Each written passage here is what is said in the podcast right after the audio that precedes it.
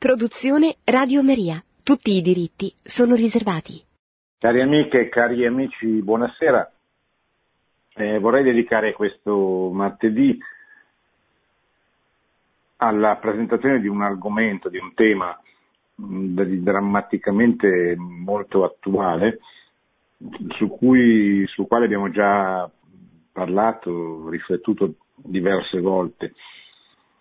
Il tema riguarda la situazione nella quale si è venuto a trovare e si trova ormai da molti anni eh, il popolo del Venezuela e la Chiesa del Venezuela che è un po' l'anima della resistenza di questo popolo che come sapete conosce da anni un potere politico tendenzialmente totalitario che reprime ogni forma di protesta e che ha di fatto messo a tacere ogni forma di opposizione che possa pregiudicare il suo potere. Di fatto il Parlamento è stato esautorato e non ha più, come si dice, voce eh, in capitolo. Eh, Presidente che governa il Venezuela, Nicolás Maduro, che è il successore di Chavez, ha instaurato un, un regime ancora peggiore, ancora più socialista e totalitario di quello del suo predecessore, eh, Chavez, che cominciò a governare il paese negli anni 90 e poi inizialmente con discreto consenso popolare raccolto soprattutto eh, nei, nei, nei, barrios, nelle zone popolari delle, delle, principali città, in modo particolare di Caracas, eh, sfruttando la povertà e la miseria di questa popolazione alla quale diede oggettivamente dei contributi di beneficenza nei primi anni del suo, del suo potere, sfruttando la ricchezza che aveva questo Stato grazie al petrolio, di cui il Venezuela è ricchissimo.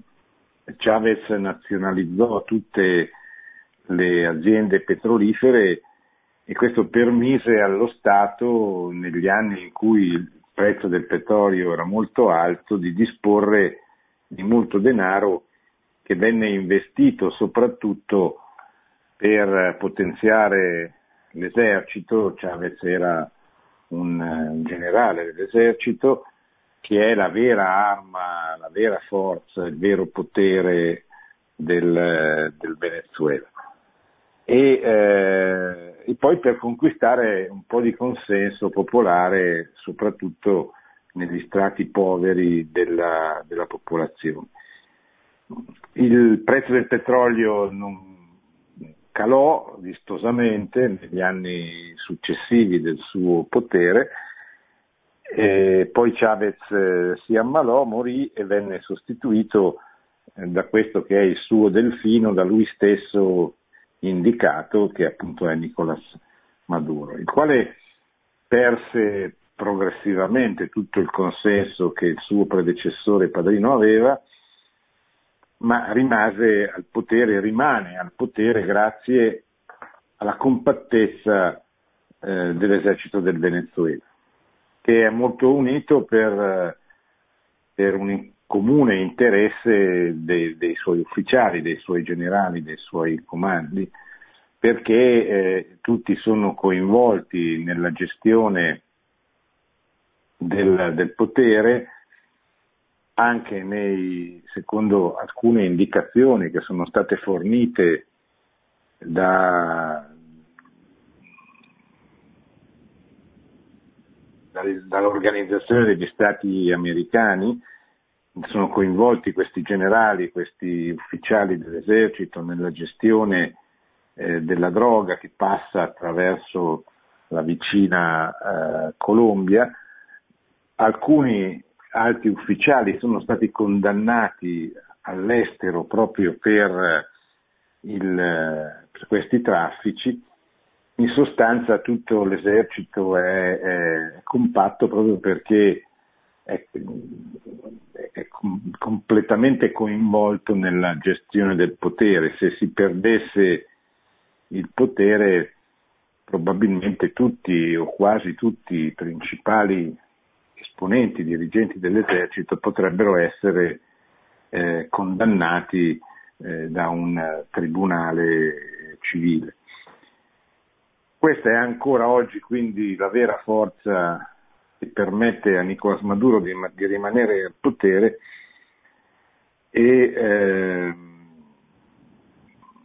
e poi c'è la, il ruolo della, della, Chiesa Cattolica. La Chiesa Cattolica importantissima in Venezuela come nella gran parte dei, del, dei popoli latinoamericani perché rappresenta la grandissima maggioranza della popolazione che eh, è composta per la gran parte da battezzati e da una discreta pratica religiosa, ma soprattutto la Chiesa è rimasta l'unico forma, centro di resistenza di fronte al potere dittatoriale e totalitario eh, del governo e quindi è l'unica voce che si esprime con, eh,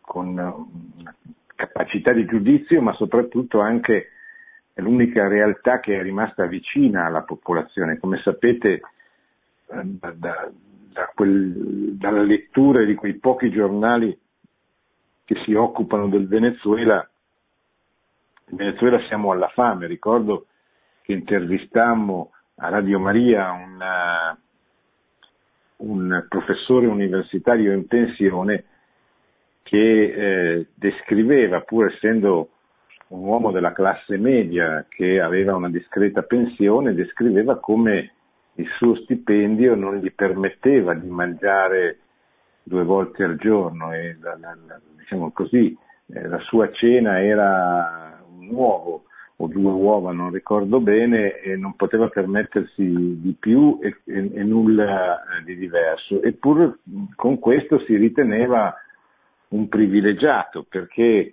nella, nella maggior parte delle famiglie del Venezuela il vero gran, grande problema non è quello di che cosa si guadagna, ma di che cosa si mangia.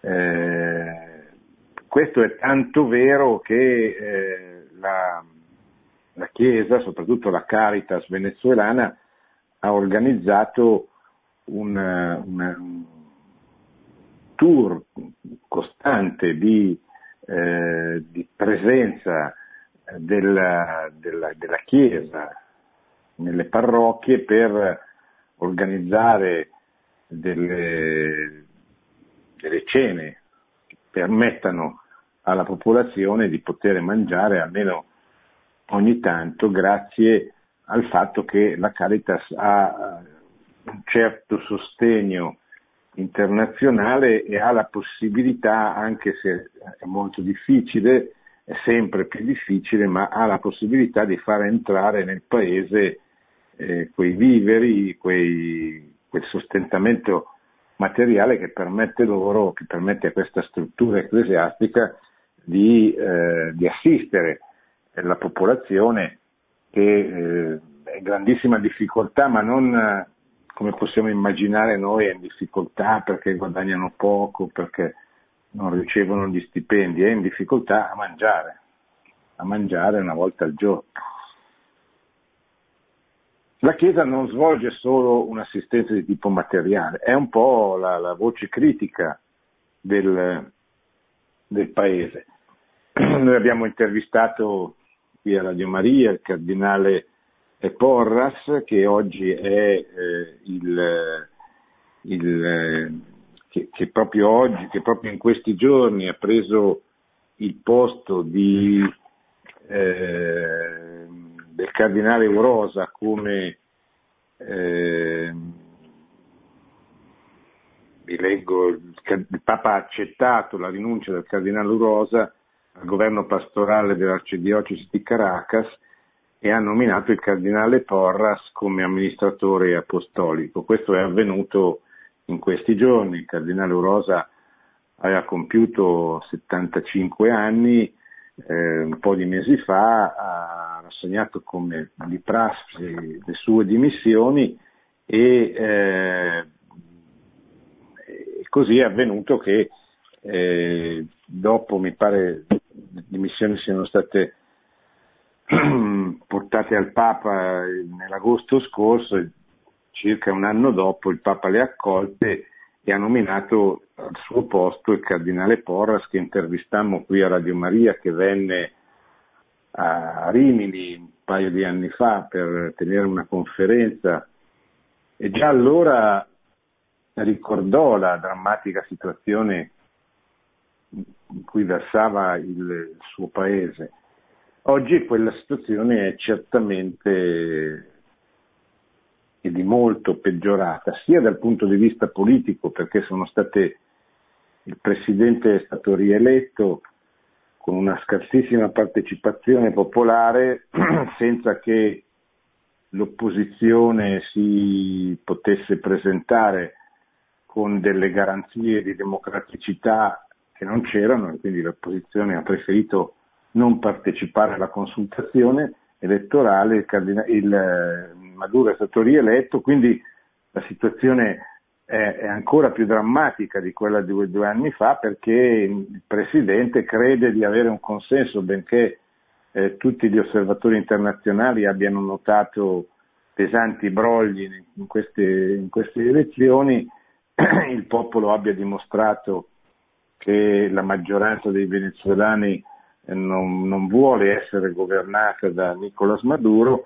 ma purtroppo anche per eh, gli errori e mancanza di unità da parte delle opposizioni eh, non, non, è successo nulla, cioè non si è, non si è riusciti a creare una, un'alternativa.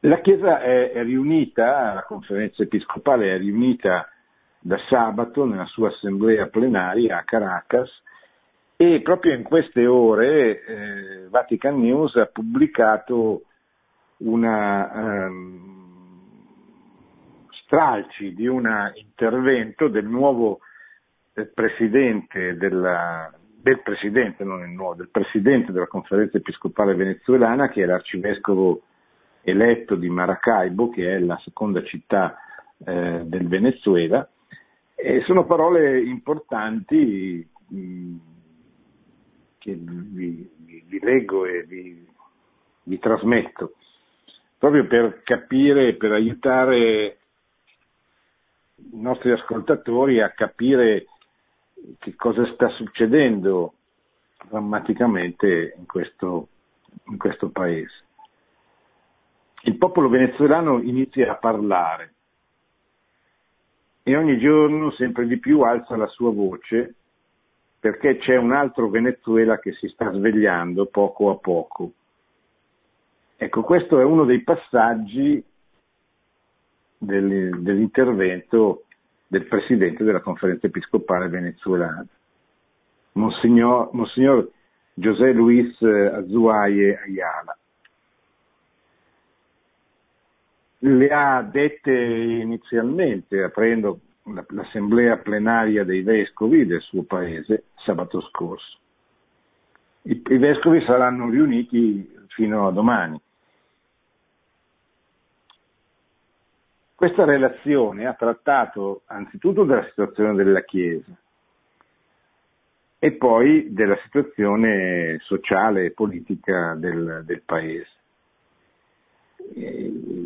Presule ha, ha ribadito la preoccupazione dei vescovi per la situazione politica ed economica che sta vivendo il Paese eh, dopo le elezioni presidenziali e che hanno suscitato più dubbi che certezze. Così ha affermato il Presidente dei Vescovi.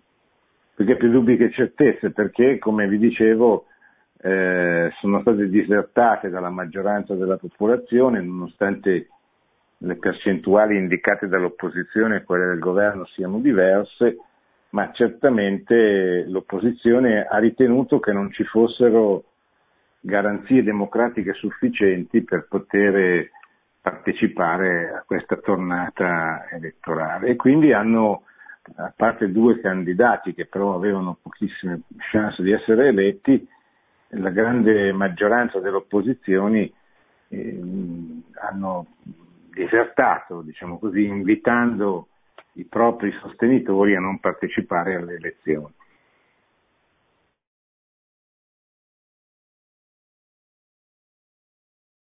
Sì. Nella situazione in cui si trova il Paese, ha sottolineato il presidente dei vescovi venezuelani, il popolo si fa alcune domande e spesso sentiamo fare questa affermazione. Viviamo senza speranza in una situazione ingiusta che ci affoga.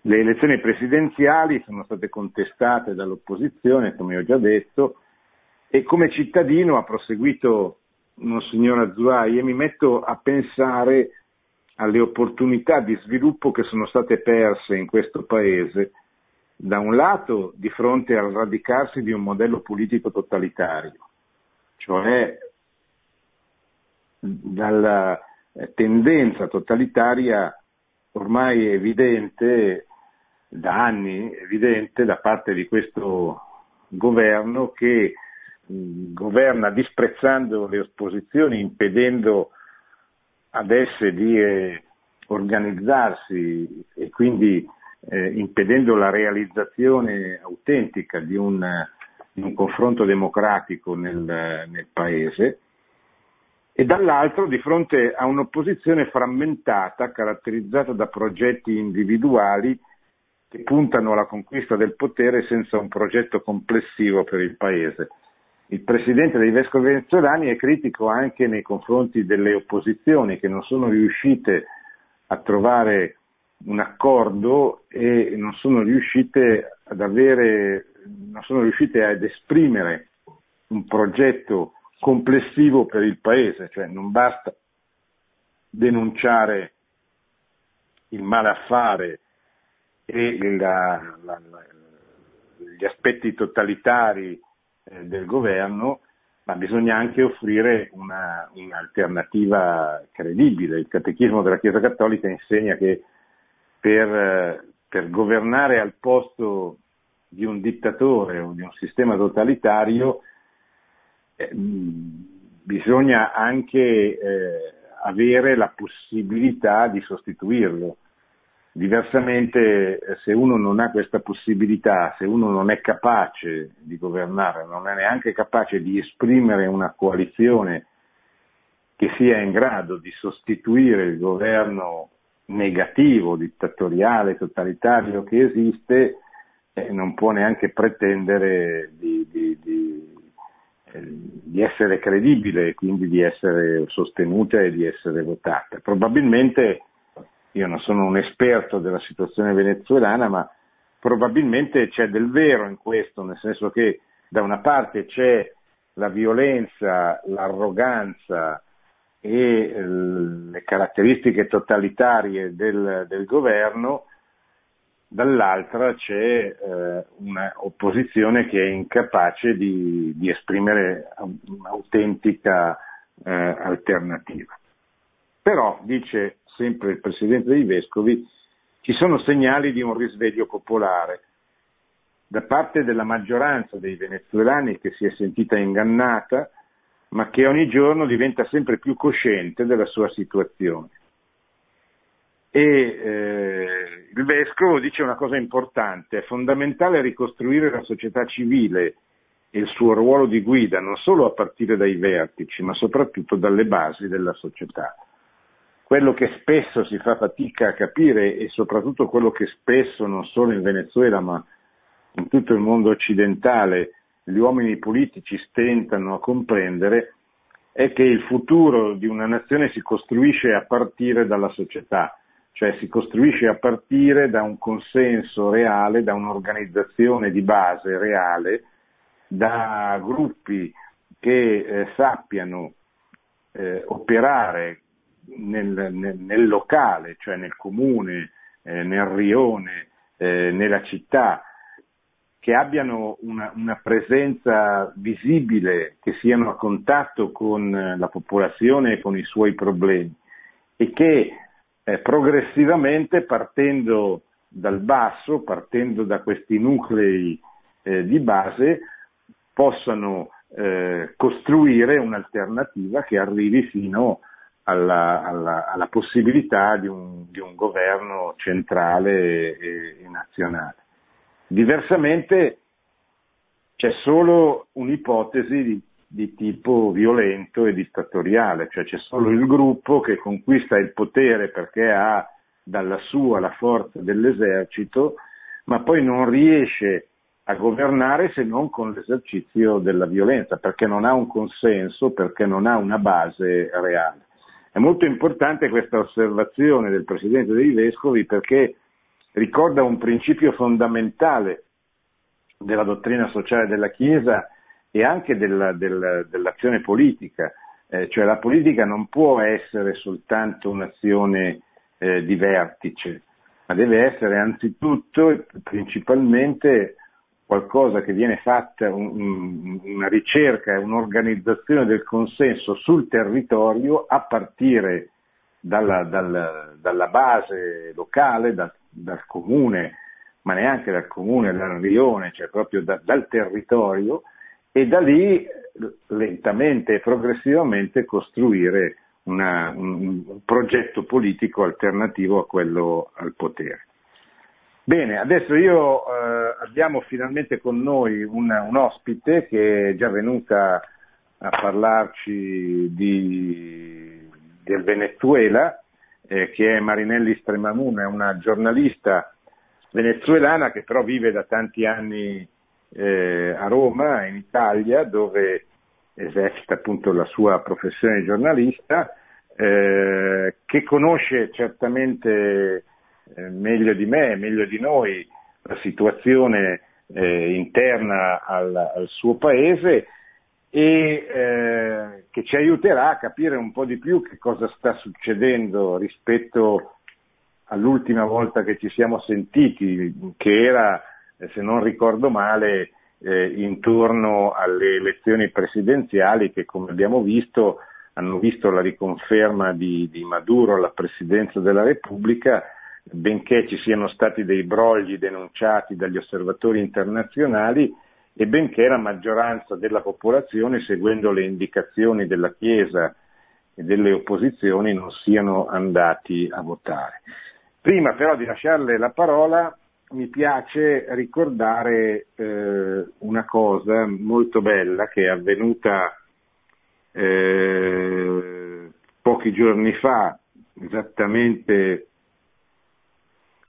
dopo vi trovo la data, a Caracas, eh, perché a Caracas pochi giorni fa, con, alla presenza del delegato del Papa, eh, il cardinale Amato, è stata eh, beatificata la, um, una suora venezuelana, Madre Carmen eh, Rendiles, non so se pronuncio bene, poi Marinelli ci dirà, e, che è stata beatificata alla presenza del cardinale Angelo Amato, che è il prefetto, credo ex prefetto, sia stato sostituito da poche settimane, della Congregazione per le cause dei santi.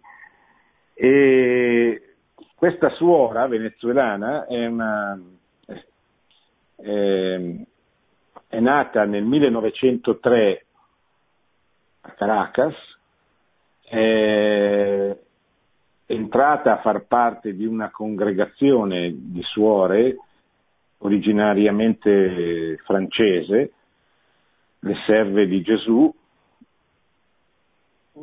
ma che poi ha, ha, poi ha costituito un ramo venezuelano, cioè latinoamericano di questa congregazione che si è staccata per motivi complessi di ragioni canoniche, eccetera, dal, dal ceppo francese.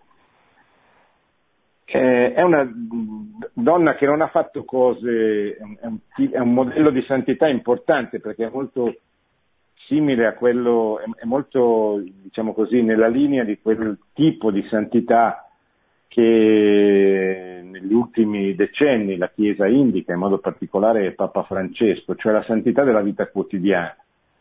È una, una donna che fatto, eh, che è diventata suora, che si è consacrata interamente al Signore, ha offerto la sua vita nella, nel servizio alle consorelle con cui ha vissuto e nell'apostolato, nell'apostolato soprattutto nei confronti dei poveri e dei giovani. È una donna particolare che nacque, come dicevo appunto nel, nel 1903 a Caracas, l'11 agosto, nacque priva del braccio sinistro e questo fu uno dei motivi che resero difficile il suo ingresso in una congregazione religiosa. Molte rifiutarono questo per ragioni che, che possiamo intuire finché trovò la congregazione che la accettò e eh, alla quale lei dedicò poi tutta la sua vita. La cosa singolare è che il miracolo che le ha permesso di diventare beata è consistito proprio nella restituzione dell'abilità nell'uso di un braccio che eh, per un incidente non poteva più usare di, una, di, una, di un chirurgo, una donna, che, un medico chirurgo, che a causa di questo incidente non poteva più usare una delle due braccia e quindi non poteva più esercitare la sua professione. Il, il miracolo è stato riconosciuto nel, vi, dirò, vi dico quando, quando trovo il, anzi intanto lei è morta nel 1977, è stata beatificata il 16 giugno di quest'anno e eh, il miracolo è stato riconosciuto nei confronti di una, di una donna del, del, suo paese, sempre del, del, del, Venezuela, che ha potuto eh, inspiegabilmente da un punto di vista medico recuperare l'uso del braccio che aveva eh, perduto in un, in, un, in un, incidente. È una, una cosa molto singolare, eh, la, la, così come invece la sua vita è stata una vita di santità, ma di santità ordinaria, una santità a cui esercitando bene i doveri del proprio Stato qualsiasi persona può, eh, può ottenere, può, può accedere diciamo così, a, questo, a questo livello di santità.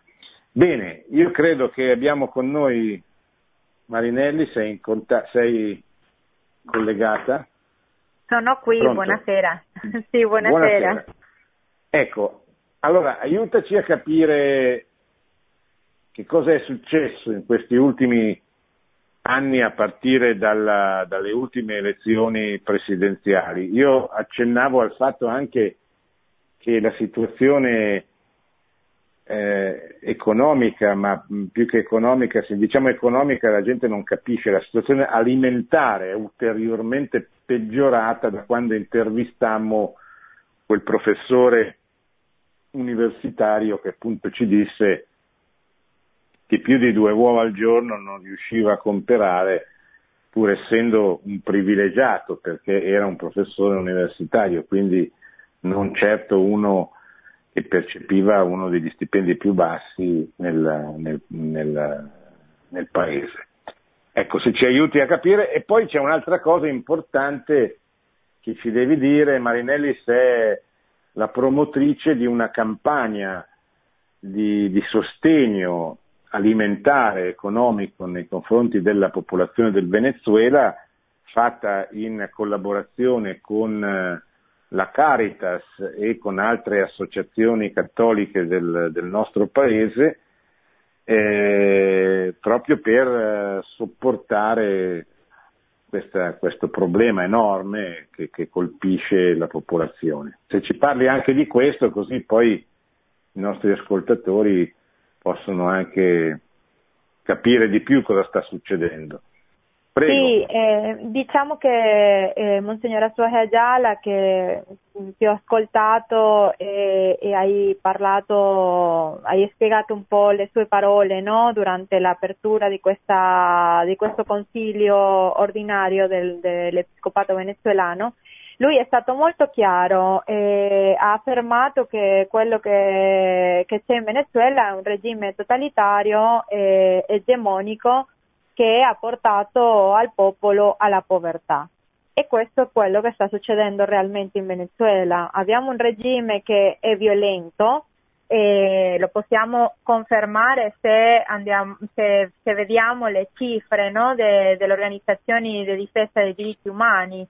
Eh, ti potrei dire un esempio, ehm, per confermare che Maduro ha un governo altamente repressivo e, e viola, violatore dei diritti umani, Basta vedere le cifre delle violazioni di integrità personali di questi ultimi cinque anni e poi eh, paragonarle con quelli 14 anni precedenti che sono sempre eh, diciamo della stessa, della stessa gruppo politico, no? perché prima di lui c'era Chavez e dobbiamo ricordare che Maduro è, è, è il delfino di Hugo Chavez, no?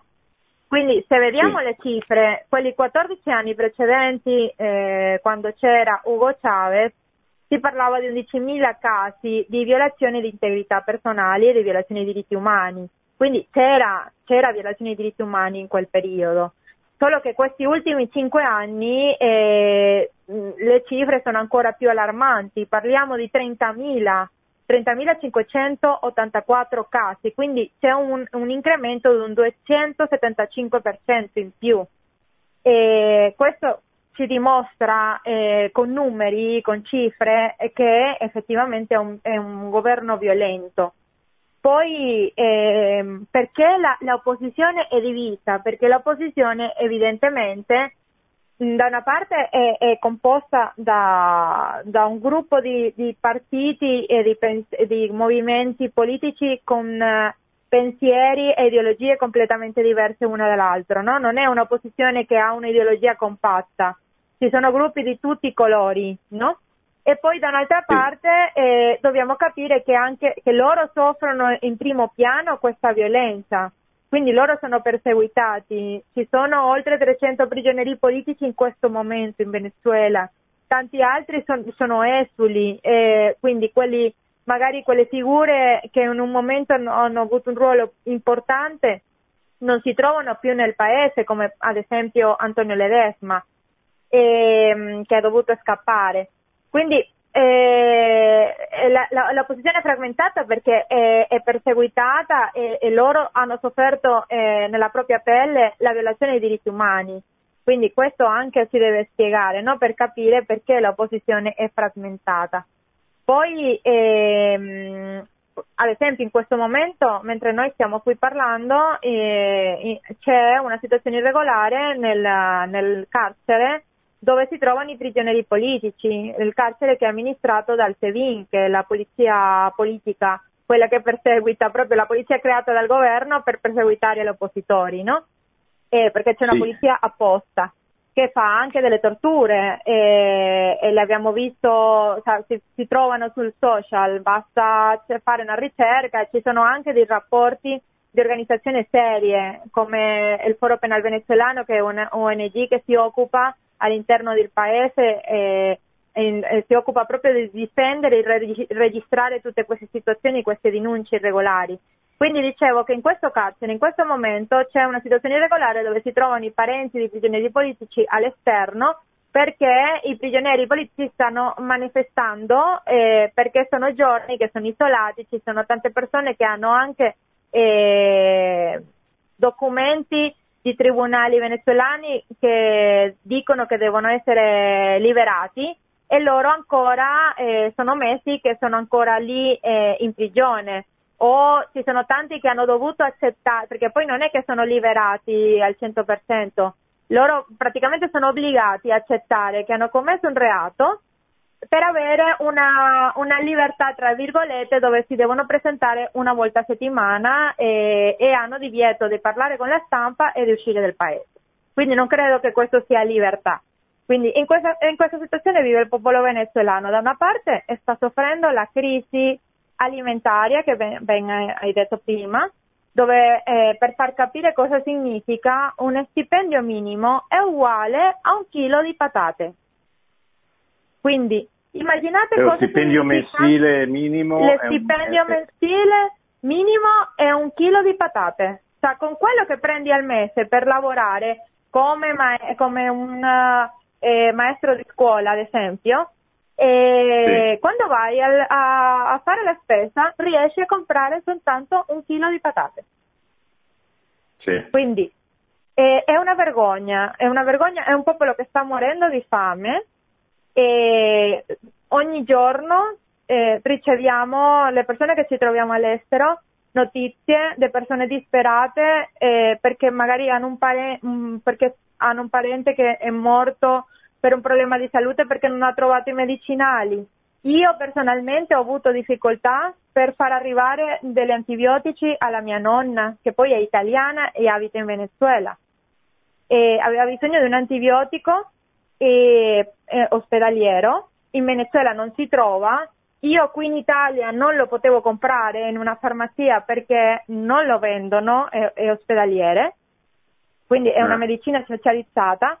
E ho potuto trovare il medicinale tramite una persona che mi ha fatto una donazione e dopo l'altro, l'altro dramma è come far arrivare questo medicinale perché con il corriere normale non lo puoi inviare perché tutto viene bloccato dal governo perché loro controllano anche quello.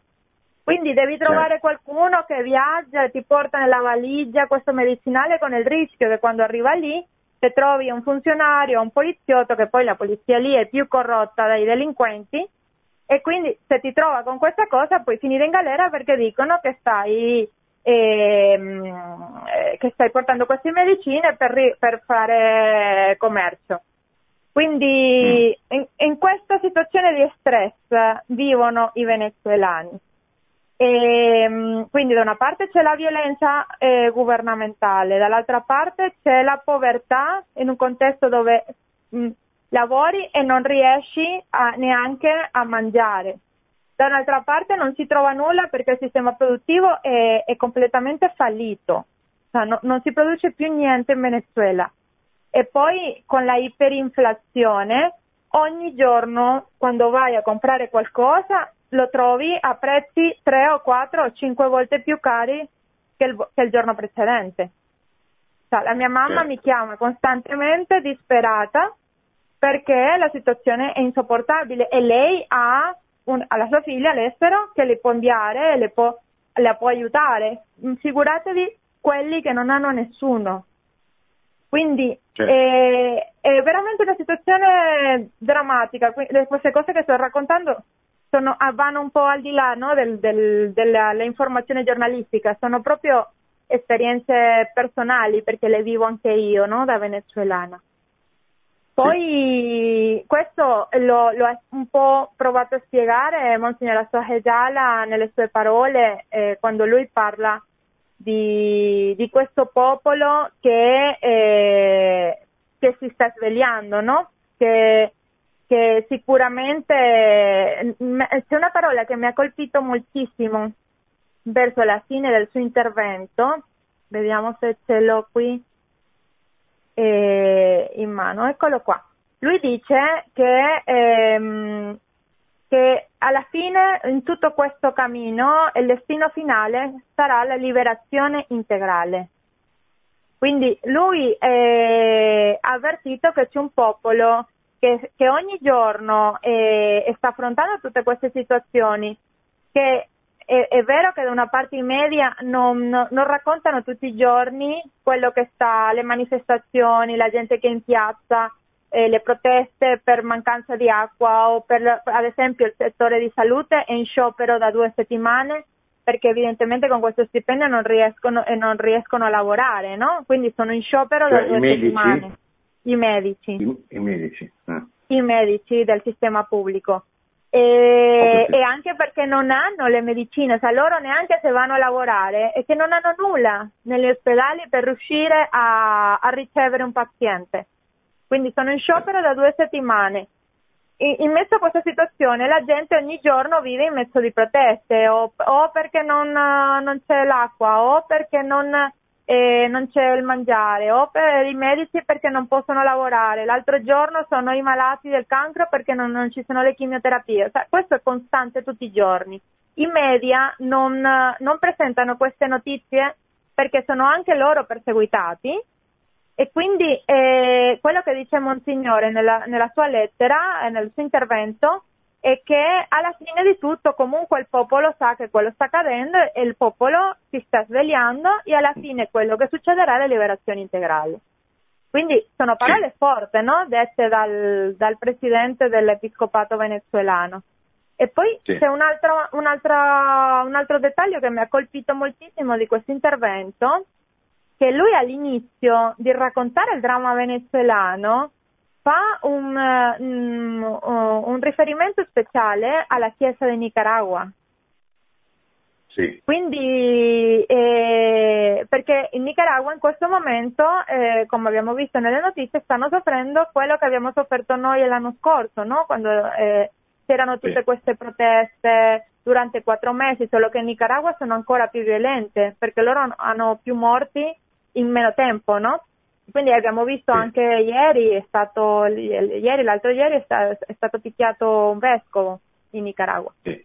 Quindi sono purtroppo regimi che portano al popolo questa ecco, situazione però, di spiega, spiega un momento, spiega brevemente cosa è successo in Nicaragua, perché noi non, non lo abbiamo mai spiegato, quindi se puoi eh, dire due parole. Il Nicaragua, il Nicaragua merita un programma certo, solo no, per no, parlare del. Nicaragua.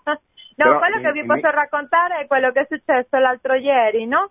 Che sì. ci sono questi gruppi che sono quelli cosiddetti giovani difensori della rivoluzione, che poi questi nomi mi, mi ricordano, mi viene un déjà vu, è come se sto, eh, sto sentendo le stesse cose che sentivo da, dai tempi di Chavez, no? Perché sembrano uno la coppia dell'altro. Ma purtroppo questi sì. movimenti sono, eh, eh, sono, movimenti che alla fine nascono del castrocomunismo, no? De, che viene da Cuba.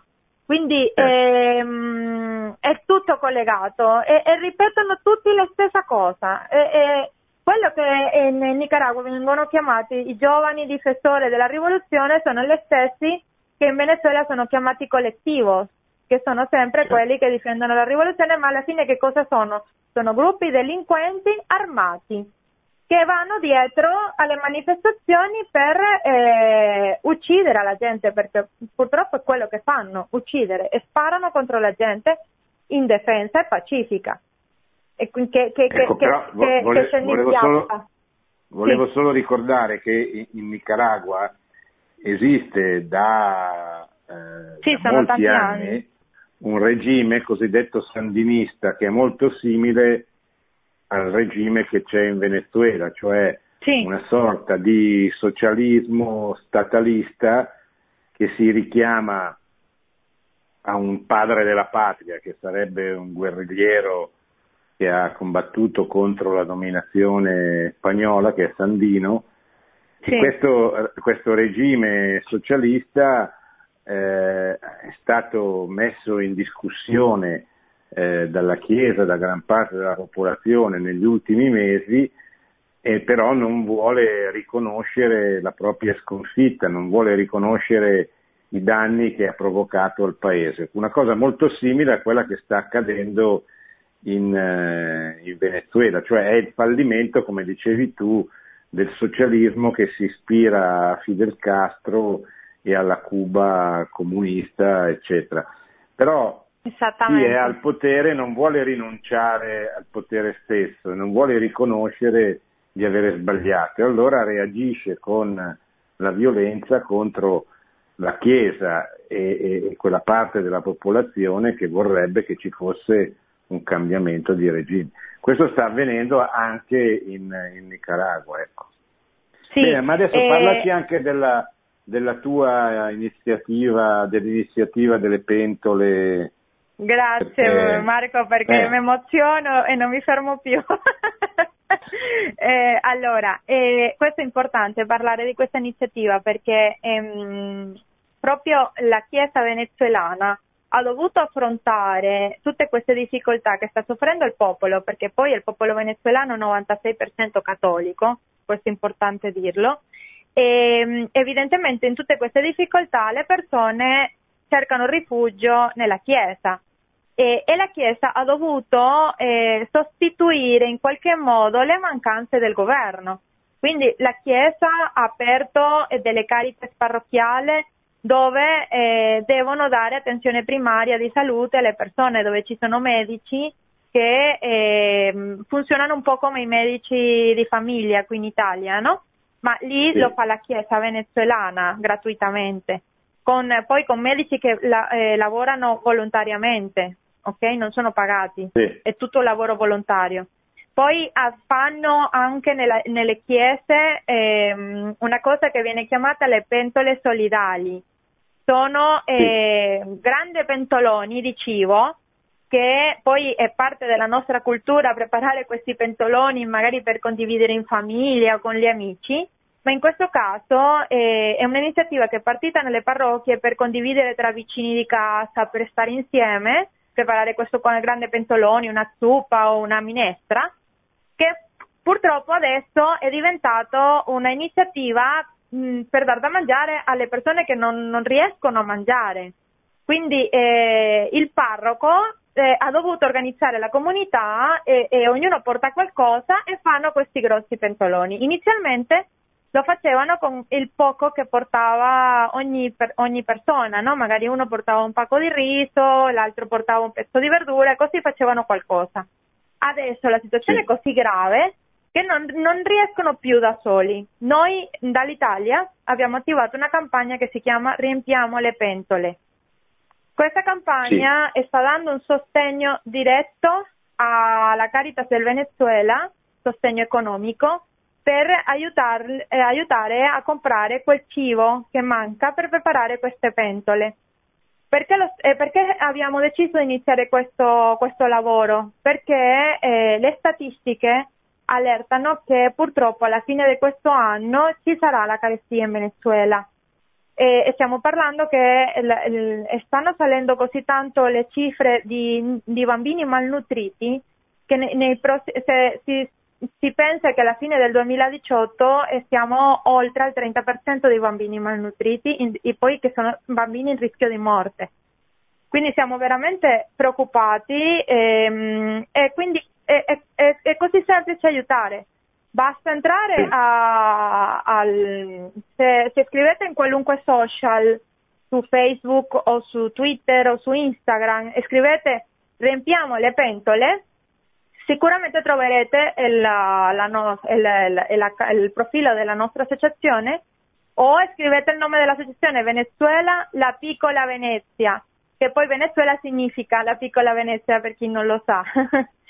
E, ehm, e, quindi sul, sul, nostro social troverete il link per fare eh, un contributo economico. Può essere anche piccolino e con un euro noi riusciamo a garantire due piatti di cibo per queste persone che non, non hanno da mangiare. E un pentolone che, man- eh, che, che ci permette di mangiare a minimo 100 persone bastano 50 euro. Quindi eh, con certo. un piccolo contributo di un euro, di 10 euro, noi riusciamo a fare tantissimo in Venezuela per il cambio della moneta. E quindi questo è il certo. contributo che, che, stiamo provando a dare dall'Italia. Poi tramite il nostro show, social eh, abbiamo attivato tutta questa campagna per sensibilizzare, per far vedere cosa sta succedendo, ci sono testimonianze, cioè, continuamente stiamo pubblicando informazioni per, per raccontare in Italia quello che sta accadendo in Venezuela. Bene, senti, noi ti ringraziamo molto, speriamo che questa campagna vada avanti e soprattutto che poi vada avanti il processo di, di liberazione del Venezuela da, dal male che intanto possiamo garantire le preghiere dei nostri ascoltatori per quello è tantissimo, è importantissimo. il popolo del Venezuela possa trovare la libertà il più presto possibile. Devo sì, dire soprattutto anche... dobbiamo ricordare che in Venezuela c'è una comunità di circa 2 milioni di italiani che sta soffrendo questa situazione. E c'è una, un bellissimo video che mi hai mandato della, dell'atto di beatificazione che sì. è avvenuto all'interno dello stadio eh, di Caracas, credo. Sì, eh, questo è lo stadio do... di baseball, che poi è il ah. nostro diciamo, eh, sport nazionale. e ah, questo stadio che, sì, che è grandissimo, poi è lo stadio dell'Università Centrale del Venezuela, si trova proprio nel centro di Caracas. E lì hanno fatto la, la beatificazione il 16 giugno, lo scorso 16 sì. giugno, con tutti i vescovi, il rappresentante del Vaticano, poi era pieno lo stadio. Racconta te, perché se lo racconto io sì. magari dicono che sono di parte.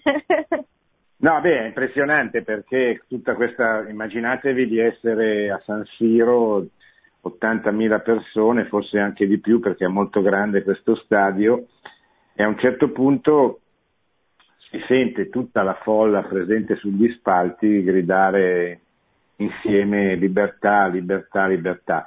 E eh, il video eh, permette di vedere tutti i vescovi che sono sull'altare e i sacerdoti che concelebrano con loro e con il cardinale Amato eh, la messa per la beatificazione di questa eh, madre Carmen che appunto viene beatificata in quell'occasione e vede e si capisce come questi rimangano sorpresi, colpiti da, questo, da questa testimonianza, da questo desiderio di, di, libertà che il popolo esprime in quell'occasione e in quella maniera, anche perché probabilmente molti dei vescovi e dei sacerdoti provenivano certamente un po' da Roma, molti da altre eh, nazioni latinoamericane, quindi eh, è un motivo in più per, di stupore per, perché entrano in un paese, assistono alla beatificazione di una suora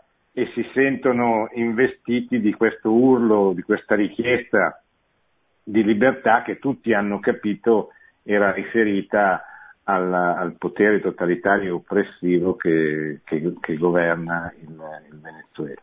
Sì, questa è ecco, stata veramente grazie, un'espressione grazie. importante del popolo venezuelano. Grazie di cuore, ricordatevi di, di, pregare per questo popolo, per questa Chiesa sofferente e soprattutto per questo popolo che ha un grande problema di, di, di mangiare tutti i giorni. Adesso ci fermiamo un, un attimo e poi eh, lasciamo andare a riposare Marinelli Stremamunno che ringraziamo di essere stata con noi, poi io risponderò alle vostre domande fino a mezzanotte meno 10.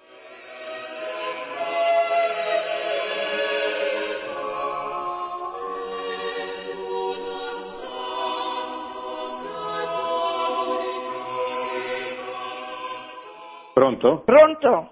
Volevo chiedere un indirizzo per riempire le pentole, se è valido mandare alla Caritas italiana oppure se ha un altro indirizzo. Eh, deve guardare su, sul sito della, dell'associazione Venezuela La Piccola Venezia. Eh, se, non ha, se, non, se non riesce, lei mi scriva a Radio Maria, possibilmente via email e io poi le, le rispondo. Pronto? Buonasera Prego. professore, io chiamo da Ascoli Viceno e la Sì. ringrazio immensamente di questa mh, trasmissione che lei ha fatto, perché un'altra volta pure l'ho sentito e ho chiamato, ho parlato con lei, sapevo tante Sì. cose del Venezuela, cioè perché ho avuto la sorte di parlare pure con una nipote che non potevano nemmeno telefonare. Allora, eh, sapevo tante cose, però stasera ho capito di più. Ho capito di più quello che succede perché qui in Italia non fanno sapere niente. Allora, io veramente ho pianto per questa cosa, per i nipoti so che soffrono.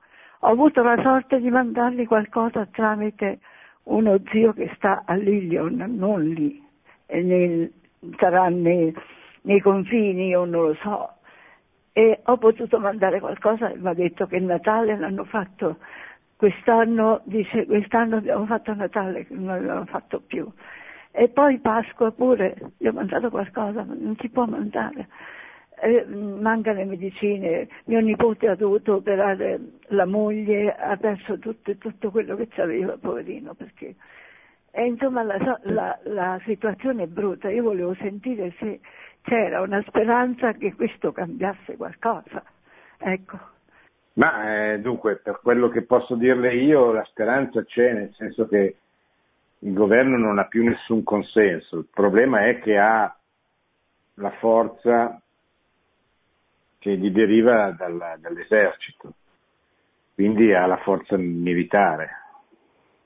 E quindi non c'è, se, finché l'esercito è compatto, eh, non, non, ci sono speranze che la, la, l'opposizione, che peraltro è anche divisa e non mi sembra che sia organizzatissima, ma soprattutto verrebbe fisicamente, militarmente impedita di agire perché le armi, la forza, così è tutta dalla parte dell'esercito. Ora, quanto questo possa durare, io non lo so. Eh, io credo che poi alla fine eh, la giustizia, l'amore, la sofferenza di questa popolazione avrà il sopravvento sulla violenza, sull'ingiustizia, eccetera. Bisogna, in, bisogna trovare una strada, ecco, da un punto di vista umano, politico, bisogna trovare una strada di liberazione da questo potere oppressivo, eh, però io non, sinceramente non so quale possa essere a, a breve. Credo che questo potere non possa durare all'infinito. Ecco. Pronto? Pronto, buonasera. So, sì, buonasera. Sì. Sono, dove chiama signora? Eh, chiamo da Latina e sono la zia di un medico che sta in Venezuela. Proprio ah. alcuni giorni fa mi ha detto zia sono andato in pensione, ma tu pensa che cosa sia la mia pensione? Uguale a 10 euro. Un'altra nipote venuta dal Venezuela per essere operata al cuore è arrivata come uno scheletro, come uno scheletro ed era una donna di più di 80 kg. Posso mm. confermare questa fame, trist- questa tristezza di fame, di regime così, è terribile. Grazie.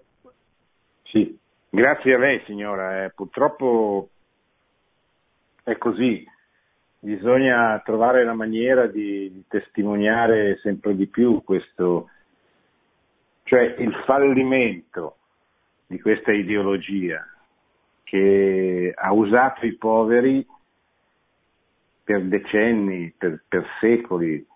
Il comunismo ha usato i poveri dal manifesto di Marx del 1848 e poi li ha portati alla povertà ancora peggiore, alla miseria perché gli ha tolto l'anima ma non gli ha dato neanche il benessere che avevano, con, con, con i quali aveva conquistato il loro consenso.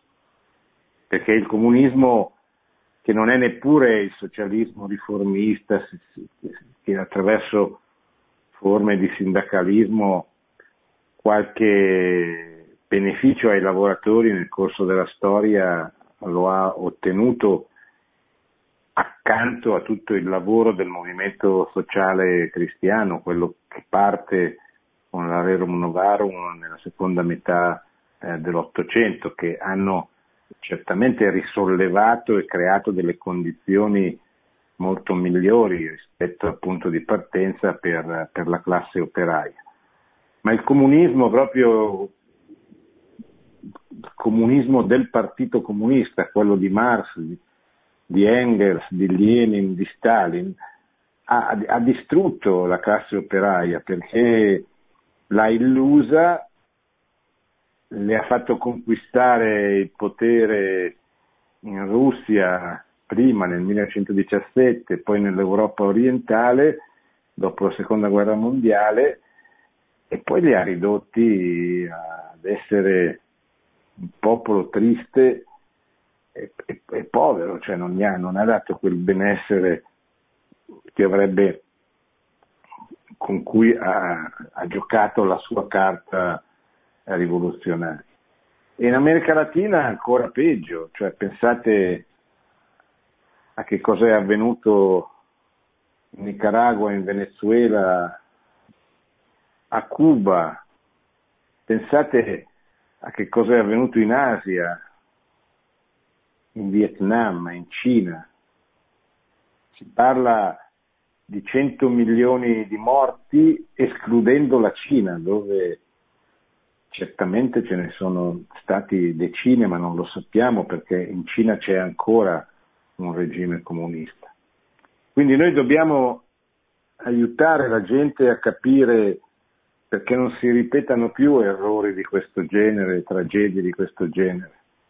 Stare attenti ai falsi profeti, perché i falsi profeti portano alla morte, portano, provocano delle ferite profondissime dentro il popolo. Che la gente capisca come i poveri possono essere aiutati soltanto da chi li ama perché in loro vede Gesù Cristo e vede quindi un fratello che deve essere aiutato con eh, il massimo della, della generosità, il massimo dell'amore, ma che non deve essere utilizzato per fare una rivoluzione politica come fece il marxismo e come ha fatto Chavez in,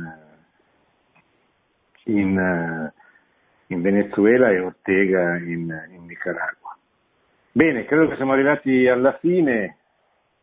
Eh, la regia ci dice che dobbiamo chiudere un po' prima di mezzanotte per essere rispettosi dei tempi, quindi io vi ringrazio per un po' di settimane non ci sarò perché andrò a fare gli esercizi spirituali di Sant'Ignazio, quelli che vengono raccontati così bene a Radio Maria, li farò settimana prossima, poi eh, farò eh, una scuola estiva e un po' di vacanza, quindi ci sentiremo, ci ritroveremo dopo Ferragosto con eh, i martedì successivi dopo Ferragosto. Grazie, buone vacanze, buon riposo a tutti quelli eh, che avranno giustamente la possibilità di riposare questi, in queste prossime settimane.